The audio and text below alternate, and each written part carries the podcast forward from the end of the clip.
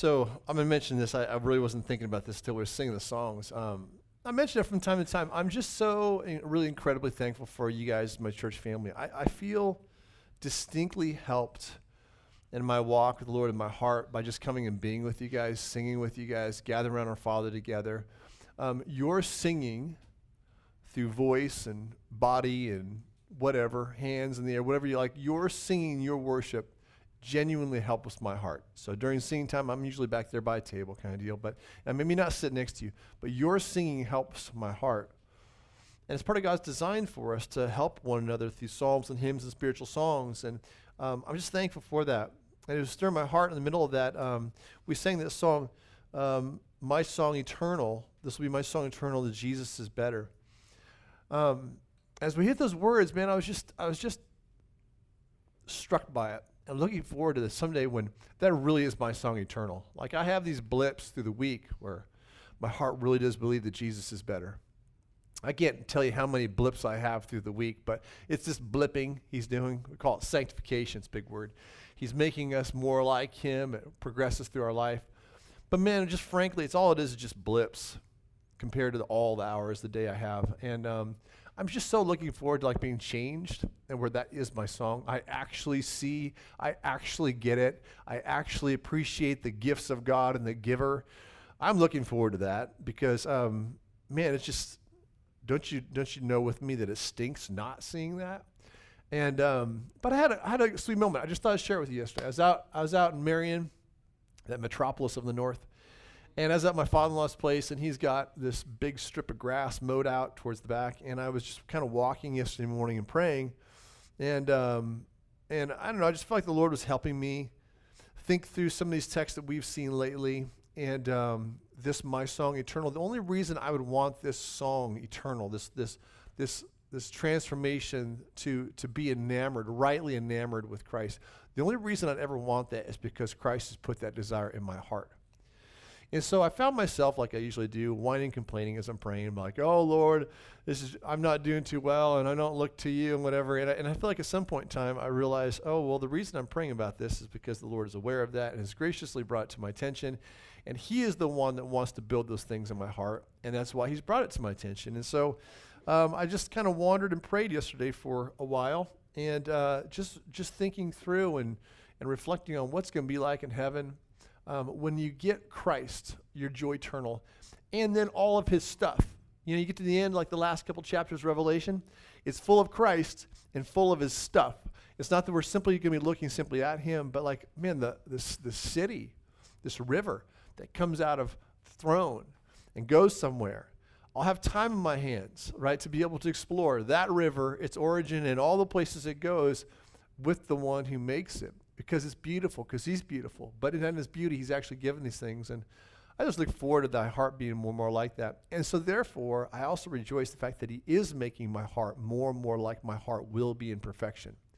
And if you know Jesus, he'll do that. He wants to do that for you. You don't have to talk him into changing you. If you desire to change, that's because he's put that desire in you. He'll do it. So just run to him and take advantage of all that he does in you today. Like rejoice in it. Don't sit there and moan at the end of the day of like, oh, I only got so far. Thank the Lord for the great work the Lord does. He's into it more than you are. So don't sit and beg him as if you got to catch his attention. Beg him as if you had to get him to love you. He loves you dearly. That's why you're praying in the first place. So anyway, that was my walk yesterday. My heart was helped, and you guys just helped me a new layer as we sang together.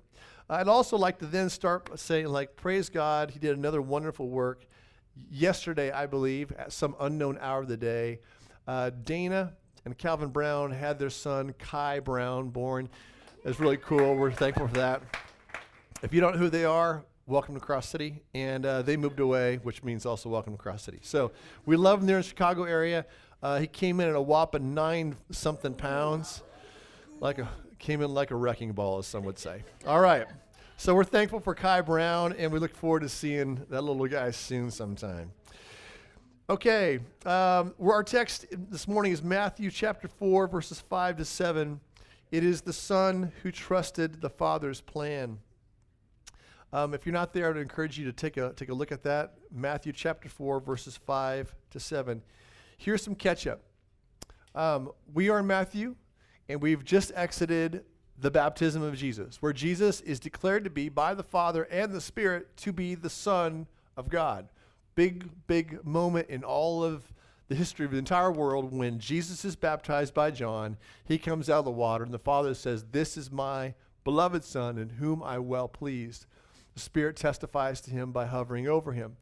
And then upon that, Jesus is then taken by that Spirit, led by that Spirit, like we are now led by the Spirit, into the wilderness so that Jesus would encounter temptation at the hands of Satan. Full bore attack of Satan. So Jesus goes into the wilderness. Jesus has been fasting for 40 days because God has led him in the wilderness. God has led him into fasting. There's food in the wilderness. He's choosing not to eat for the sake of what God has called him to do. He then runs into Satan, and Satan gives three temptations. And uh, last week, this week, and next week are those three temptations. We referenced last week what these temptations are. The temptations are really uh, unique and might catch, escape our attention, escape my attention until some other pastors help me understand this. The key, the significance of these temptations is that is how Jesus responds to them.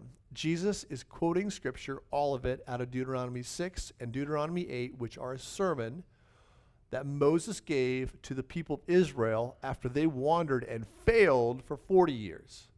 Now, the true Son of God, Jesus, has come to the desert for 40 days, is facing temptation and does not fail. And so, Jesus, because he's referencing, he's quoting out of this sermon in Deuteronomy 6 and 8, he's demonstrating and tying back in the fact that he is the true Son of God and that he isn't failing. And that the 40 years in the wilderness were like a precursor, an Easter egg for the 40 days of temptation that would eventually come to the true Son of God. The 40 years of Israel were a foreshadow of the ultimate 40 days of victory Jesus would have in the desert, in which he would be victorious. And we learned a couple things in that passage. Number one, Satan is real, and he is to be known, watched out for, prayed against, and resisted in our hearts like Jesus did perfectly. We do not uh, we do this not with a panic, because he's terrible. Uh, he's terrible. If you get what who Jesus is, then he's the rule. I'm sorry. If you get Satan is, then he's the ruler of this world, and the power is at his hand. That he can control weather, he can control demons, he can control unbelievers, he can bring sickness, he can kill. Um, he should terrify you. Your foe is terrifying, and you are absolutely unequipped. And we are uh, together. We are unequipped to defend against him. So, but because we really listen to what Christ has said, we don't do this with a panic, but with a somber grasp on the reality of his power, a clear understanding of the true danger of his aims over his tools, and a greater confidence and peace in the Father who protects us through the ultra powerful Spirit of God who's within us, because greater is he who is in us than he who's in the world. So, as brutal as he is, and as real as he is, he isn't anything compared to the one who's in you as a believer, in us as believers as a church. So we saw that number one. And I think a lot of us thought a lot this week about the difference between Satan's aims and his tools. We as people tend to really dread Satan's tools, and we usually just dread the negative looking ones. But it's not his tools that are dangerous to us, it is his aim. The tools of loss and pain and all these things that we see in Job and all these things we see here, the tools are aimed to do something to make you not believe Jesus, that he is strong and that he is good. That's the aim. He'll take the win any way he can. He'll even take the win if his aims just simply scare you into silence, he'll take it because his aim is accomplished. Number two, we saw that Christ affirmed and showed us that our true need is not what is in front of us, but rather to attentively listen to every word coming from the mouth of God. That's Jesus' words. Every word coming from the mouth of God, coming being a present thing, like the words are still coming. Not that God's giving us new revelation, He's speaking out of Scripture. But as we walk with Him, He will keep speaking to us out of Scripture, and He will guide us by His Spirit. But that's what we need. We need our Father who is speaking to us, and that is the desire of our heart. So, in these temptations, there's a question of like, what's what's he poking on? I think the temptations are one of the more complex things to understand in all of the New Testament. Like, what's going on there? It's kind of mysterious. Um, uh, John Hansel is going to be leading a Bible study, uh, how to study the Bible course downstairs before the services. Uh, da- John, you remember the dates on that? October 8th to November 12th on Sunday mornings, if you'd like to take that, it'd be a great help. Um, because when you come to Scripture, there are ways that we go after understanding it. And understanding a list when things happen three times is one of those things you get to kind of work through what's actually happening. I would encourage you to check that out and be a part of that, of that study if you've not studied the, the science of studying Scripture, which we call hermeneutics. So, what is Satan poking at in his temptations? Um, this is ultimately not trying about proving that Jesus is the Son of God. He says two times in here, if you are the Son of God, then do this. But this is not attempting to get Jesus to demonstrate that he's the Son of God. We know that by actually looking at how Jesus responds to these things. The way that Jesus responds tells us that these are responses of continued submission to and patience with God's timing and wisdom. They are all commitments to the goodness and the authority of the Father. It's not trying to prove, not Satan trying to get prove that Jesus is God. It's actually him goading Jesus to deny that God is good and deny that God is authority. It's really, it's really tying into the fact that since Jesus has been declared to be the Son of God, Jesus' position and authority, his right as the Son of God, is to impose his wisdom over the Father's plan in the comforts of bread. In this passage here, in the glories of a toss down from the temple rather than waiting for the deliverance and glory that God gives. So Satan is going after this. Satan is going after the heart of Jesus, trying to get Jesus to doubt the goodness and the authority of his Father. That's Satan's aims in these three temptations. So take a look with me in, in verse 5 of chapter 4. We walk through this text.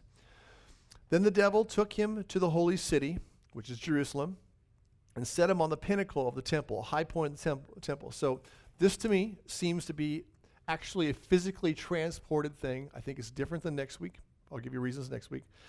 He's physically transported supernaturally by Satan here to the top of the temple, which is a very, very high spot. Um, the historian said it's so high it make you dizzy.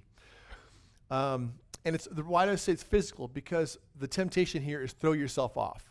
So if it was a vision, that doesn't do a whole lot for us, right? So he's saying throw yourself off because it's actually a physical location. And he's picking this spot for a particular reason. Um, there are many places that Satan could take in Jesus to, right? He could have taken him to like um, one of these great big trees somewhere or a giant, like on the edge of the Grand Canyon and said, hurl yourself. But he took him to the temple, the centralized spot in the worship of, of, of Israel at that time a spot where actually also is very visible and covered with people. So if Jesus is up there and he hurls himself off and takes a swan dive off it, and as according to Satan's plan here, the angels would swoop him up, there's a recognition that Jesus is special, that he is fulfilling messianic prophecies. So he takes him to the pinnacle of the temple. In verse 6, he says to him, If you are the Son of God, throw yourself down, for it is written. So while Satan has all these amazing, terrible, horrible physical things at play, Satan also has another thing. Satan knows more scripture than you know. He's, he's, he's not eternal, he was created, but he's been around for a long, long time. And so he understands the scripture. And since Jesus responded to him with scripture in the last temptation, he ties in and goes, Well, you know, speaking of scripture, let me quote for you Psalm 91. He says, He will command His angels concerning you, and on their hands He will bear you up, lest you strike your foot against a stone. So, um, there's, there's a couple little contexts here. What he's saying. He's tying into a quote out of Psalm 91. I just thought I'd mention this really briefly. It might, it might be of help to you as you f- seek to know how to read the Old Testament. Um, as you read the Old Testament, if you're reading Psalm 91, it's talking about the corporate people who are following God and how God will protect them. Great statements about how God would send his angels protect them and that God won't let evil come near their tent and those kind of things. So that's the direct context. And it is, um, and it has actual fulfillment in the land in the land of Israel. God would actually fulfill these promises, but they weren't ultimate because God did allow his people to be martyred, and he did allow at times evil to come into their tents. And so these are ultimate promises. But there's actually something beyond a direct context. So when you read it, if you have good reading skills, you're like, okay, the people that are get this are a bunch of people. This is not just about a guy living. This is not just about the Messiah. Some if it didn't say that clearly, but particularly it's about the people of God who should receive these promises that God's given them. But there's a different context outside of direct context, which is the prophetic context. So, very likely, this is a prophetic. Uh, this is a prophetic statement. We don't have other places in Scripture where it says this is a prophetic statement, but I think actually Satan is correct. Satan is pointing to this text actually being an Easter egg. There are overt prophecies in the Old Testament, and then there are, shall we call, Easter eggs, illusions, things that are laying there that your eyeball wouldn't catch until later on when it's pulled out and said that was a prophecy. For instance, I mentioned last week, out of Egypt I will call my son. If you're reading that text in the Old Testament, it's clearly Israel. There's no like woo woo woo, and the Messiah is his son. It's just his people. You read it that, but then in the New Testament we find out that really it was an Easter egg prophecy. It was hidden there, designed for us to be able to tie into later. I think that actually Satan is correct in this. So I'm going to give you guys an example of this. Um, here's another example. In Psalm 34:20, it says he keeps all of his bones and not one of them is broken. And so it's uh, another statement about God's protection of his people. But later on, when you're reading in John 19:36, it says, "For these things took place that the scripture might be fulfilled; not one of his bones will be broken." And so on the cross, you remember Jesus.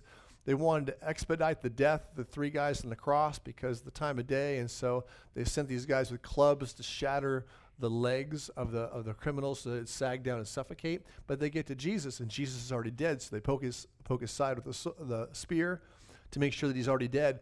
But it says that they didn't break his bones so that prophecy would be fulfilled, which was this one in, in John 1936 referencing the Psalm 34 one, which when you read Psalm 34, you're probably not going to think initially with your eyes as Messiah. It's an Easter egg hidden there, right? So these things happen in scripture. Incidentally, and then thirdly, uh, there's an ultimate context these things that are promised in Psalms are to us because Christ fulfilled the law and earned all of the blessings of the law. And so, as he says, all the promises of God are yes and amen in Christ. And so ultimately, we do get to tag into these things through Christ because we're in Christ. It's a little deeper into the pool. I'm just going to leave that deep edge right now at this point, okay? But it's interesting what, what, what um, speaking of Easter eggs, what Satan didn't mention when you read uh, Psalm 91, verses 11 to 12, as he quoted so handily to Jesus, for he will command his angels concerning you to guard you in all your ways. On their hands he will bear you up, unless you strike your foot against a stone. He did not quote the next verse, and you will tread on the lion and the adder, the young lion, and the serpent you will trample underfoot. Didn't mention that one. That's back to Genesis chapter 3, right? You, uh, you know, he will, you will bruise his heel, he will crush your head. And so um, Satan chooses to admit certain things and in the text when it's convenient to him.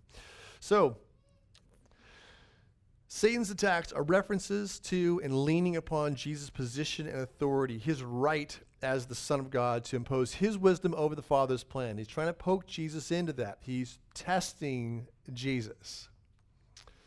First, a plan for him to not to eat when he shouldn't have eat, ate, eaten. Sorry, babe. Where you at? she busts me for that all the time right there. So, um, first, it's, it's a plan to, to make him eat when he shouldn't eat. And now it's a time for him to, to act rather than wait for the glory that God has planned for him. And I say glory because this is at the temple. It seems physical he'd be seen. When he hurls himself off and he's captured, by, held up by angels, it's established who he is, and glory would be given according to his plan. So I want to give you uh, basically five simple helps from this text um, that I that I see going through here. Um, number one, Satan's choice tools with Christ were pleasures, not pain.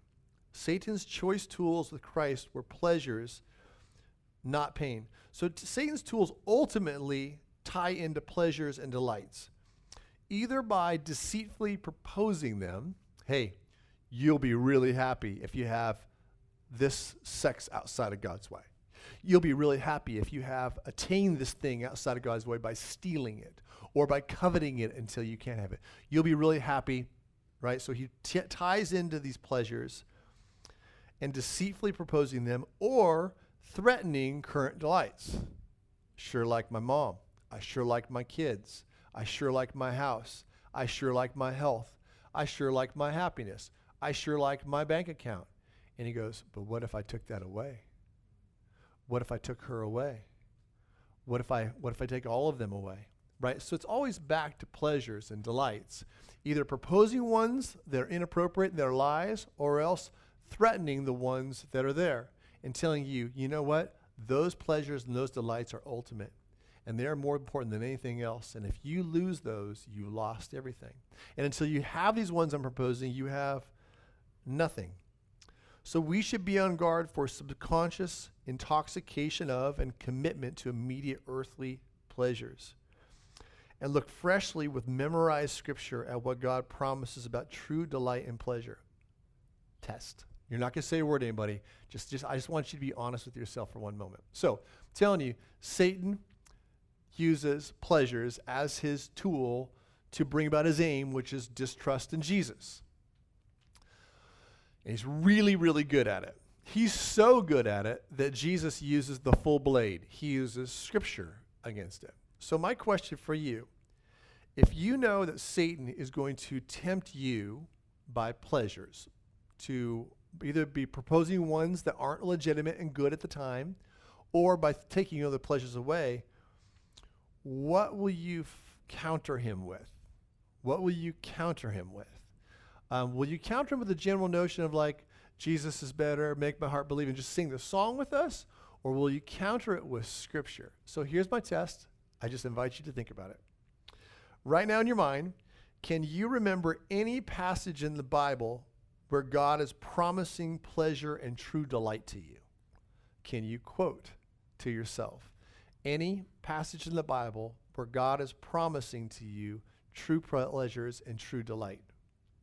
Just think about it. Drum it up. All right. So just lock that in. If you can't, I'm not going to make fun of you.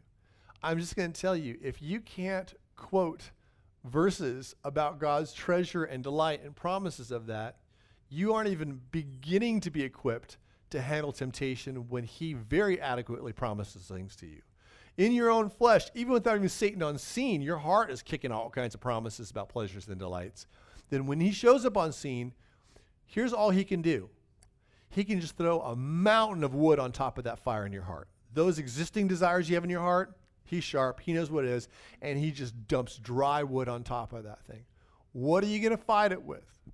You're going to fight it with vague notions of like, well, Jesus is the light of my heart. I was saying, my brother, sister, don't do that.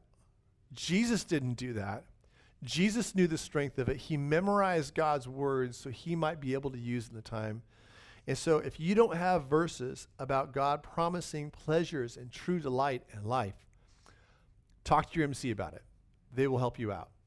And then you guys can go tear up the scriptures looking for this stuff. It's all over the place. Like dig up those nuggets, memorize them. Get the ones that make sense to you, true from the Bible, that, that sing to your heart. I have verses that sing to my heart that don't necessarily sing to someone else's. And I guarantee you that uh, many of us here have verses that really sing to their hearts and say it clearly in a way that maybe doesn't quite for me. So we're going to find our own. They're all over Scripture. Memorize Scripture. Number two, so, number one, Satan's choice tool with Christ.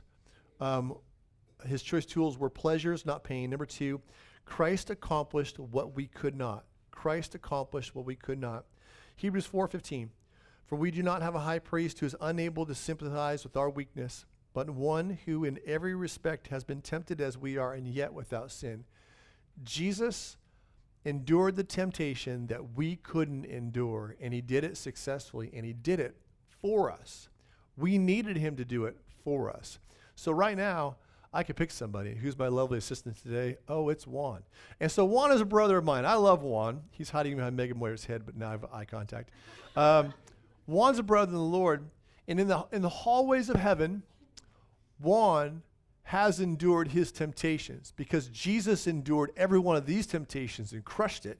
And so the day that Juan comes to Jesus and says, I don't want to be against you anymore, I want to belong to you, Jesus, there's this standing question of like, what do we do with your debt load? God goes, I can't just like, what? I just can't like ignore it. What are we going to do our debt load? Jesus says, use what I've done, right? Jesus lived 33 and a half years, we believe, on earth, we know, perfectly without any sin and accomplished the righteousness that Juan couldn't. So that when Juan is forgiven by the blood of Jesus, then the standing question of Juan's performance is answered by the performance of Jesus. And the righteousness of Jesus, as he endures all these temptations and wins, is stuffed into Juan's account. So Juan's account is maxed out. Bing, bing on both sides. Complete forgiveness and absence of sin and complete righteousness is given to him. It's imputed to him by Christ because Christ did what Juan never could do and what I never could do and what you never could do. So Jesus, enduring these temptations, accomplished what we could not, and it means the world. So where Israel and we fail the test of submitting to and trusting the Father's plan, Christ did not fail. He perfectly trusted the Father and accomplished it for us so that our record might reflect this perfect position in this, not our natural failure.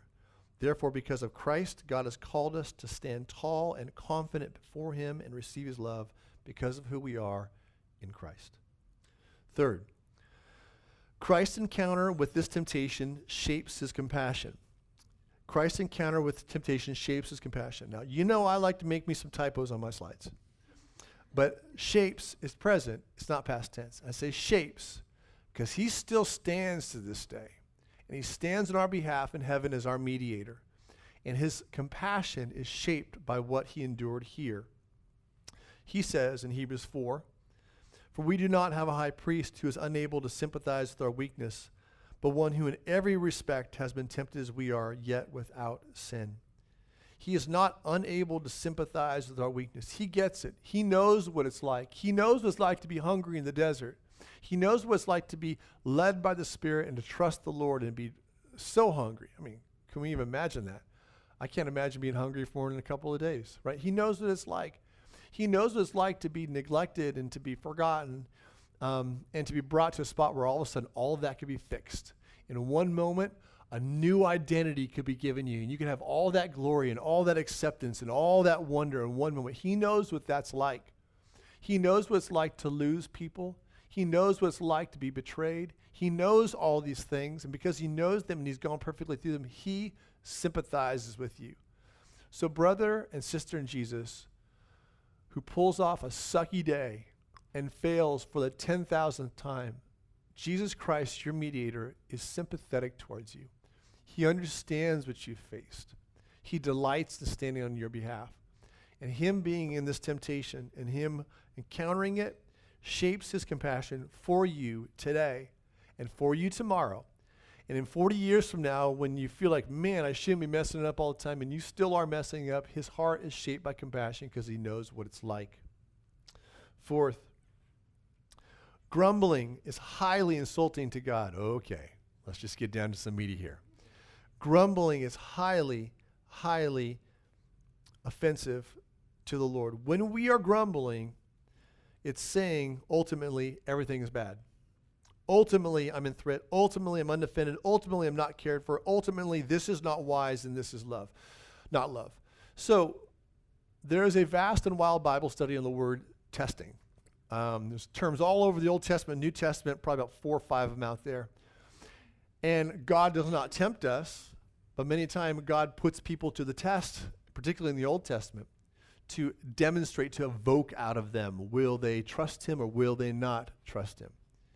What is not cool, ever cool, is when we put God to the test. So 10 times, 10 times in the Old Testament, particularly 10 times in, in, the, in the wilderness, Israel put God to the test. And the way they did that, every time, almost without exception, is they didn't say, God stinks. They said, whoever's representing God, you stink. Why have you brought us here to die in the desert? Why have you brought us here away from the meat pots? Why have you brought us here away from water? Why have you brought us here we can't be buried? Why have you, why have you, why have you? And so they grumbled, particularly they grumbled horizontally, and it is described, when described vertically, as they tested me.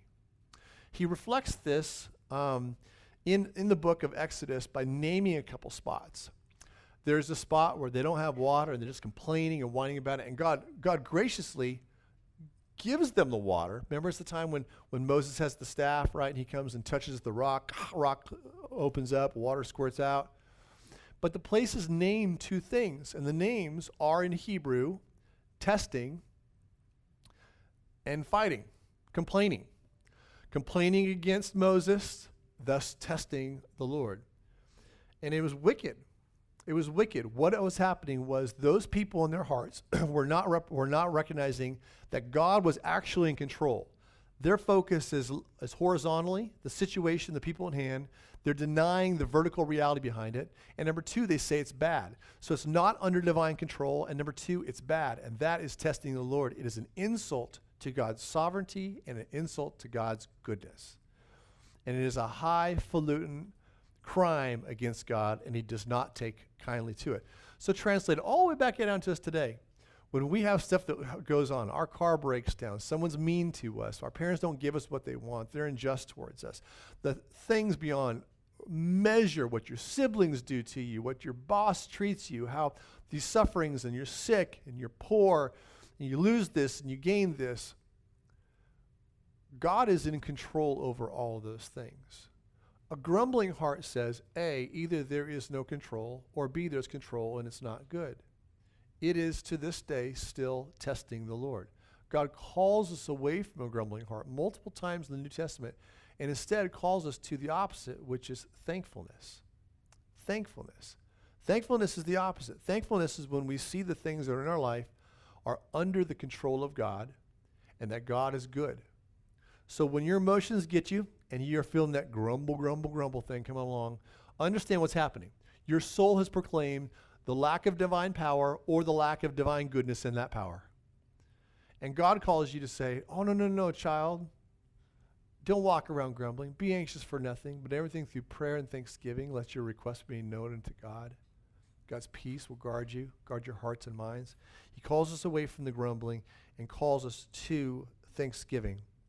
So, grumbling is highly insulting to God because the issue is never horizontal. The issue ultimately is never face to face, situational. The issue is always vertical. And God is promising you this. Remember, we were in Romans 8, right? We know that God works all things together for those that love God, those are called according to his purpose. He doesn't let go. Nothing's slipping under the radar. He's not never like tossing, well, hey, this chunk of your life is just random and a chance, and I'm no longer God over that. God is God all the time. And to us, us children, everything that he is sovereignly bringing into our life, it is for our good. It may be hard for the moment, but it is for our good, and we will rejoice in its joy ultimately. And then finally, the last piece that I noticed out of this Christ demonstrated trusting patience for us. So, how does this look? It looks by not taking matters into our own hands. We give up on demanding our timing. So, number one, we recognize God and His sovereign place in our life and His goodness in that sovereignty. We recognize that. And then we step out and we don't bring our own solutions to it. We don't demand our timing on it. We don't inappropriately pluck a promise of God and force it to right now, right? Especially in a sporting event. But we don't do this. Even with, with better context, we don't take the promises of God and force them to the right now because God's promises are always ultimate and sometimes temporal nor do we openly disobey because of impatience. Well, God's not doing his part, so I better take care of this, better take it in my own hands, better bootstrap myself. God helps those who help themselves, and a hundred other one bad Christian American phrases we've used. We don't give up on God, we don't step into sin. And hear me, we don't eject out of this life made by and purchased by God by suicide. Suicide is part of that. It is us ejecting out of this life that is made by God and purchased by God, bringing our own solution to a situation, our own timing to a situation that is not ours to call.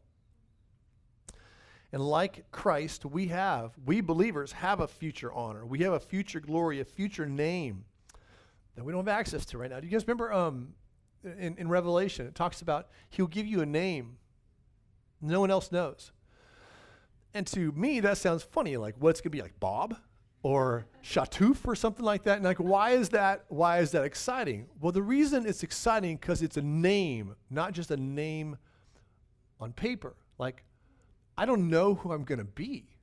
I don't know my reputation and my giftedness and my power and my authority and all the things that I will be eternally. I'm just I'm just a hint of that now. My name is not yet established. I kind of have a name in this church right now. You guys kind of, you know who I am. But because you know who I am, I have a reputation. We call that a name. In heaven, we have a real name, a real glory. The real Claire will be on display. You know, and, and all heaven will be amazed at the wonders of who Claire is. Not more than Jesus, but they'll be amazed at his handiwork. So God's promises, the heart of them are about future fulfillment, not about immediate fulfillment. We can't force them right now, even though He gives sweet foretastes. Um, we are to step into resting in God's promises, just like Christ showed us. Instead of like taking our own solutions, resting in God's promise because we trust. The key difference between trust, the key difference is trust and submission, and that is patience. Patience that continues to trust. So Christ has left us, the ones that He has substituted for, an example to follow. In our honor positions and sons and daughters, we cannot be assumptive and demand things from our Father, nor take things into our own hands. So these five things we take out of this little short portion here. Number one, Satan's choice tools with Christ were pleasures, not pain, and that will be his tools with you. Number two, Christ accomplished what you could not. Praise God for that. Number three, Christ's encounter with temptation shapes his compassion. His compassion for us today as he stands on our behalf, and praise God for that. He's not rolling his eyes like, oh, Father, there's that Chris Garrison guy again. My man, what a lame deal. Right? What he instead, like when he thinks of Chris, like he just is full of compassion. Like his heart, he understands the difficulties of what Chris is going through. Fourthly, grumbling is highly, highly insulting to God. It is called testing God. And it comes from us looking um, not truly seeing things as vertical under God's control and out of the gun under God's goodness. And finally, Christ demonstrated the trusting patience for us all. Let's pray. Father, I pray that you would be with us um, in that passage in Hebrew is to be careful that we dr- draw near with a listening ear. So, Father, I pray that you would help us by your Spirit. Um, hit us all where we need to be hit with this. Stir our hearts where we don't understand you. Maybe we've not understood that you are in control and you're good. Maybe we've never thought about that. Maybe we've thought about it, but we just doubt it. Um, Father, I pray that through the conquering of Jesus, then, even this morning, that He would conquer more. He'd conquer souls that are distrusting you in favor of trusting something else in themselves. I pray that His conquering work be done in our hearts as believers that we would see what we falsely trust, what has won our hearts over. Um, maybe in this area of complaining, Father, we'd see how bad it is to be ignorantly acting as if God is not in control and He's not good.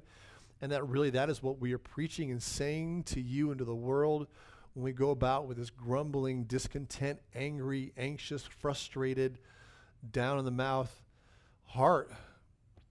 Lord, you are not that. You are in control and you are good.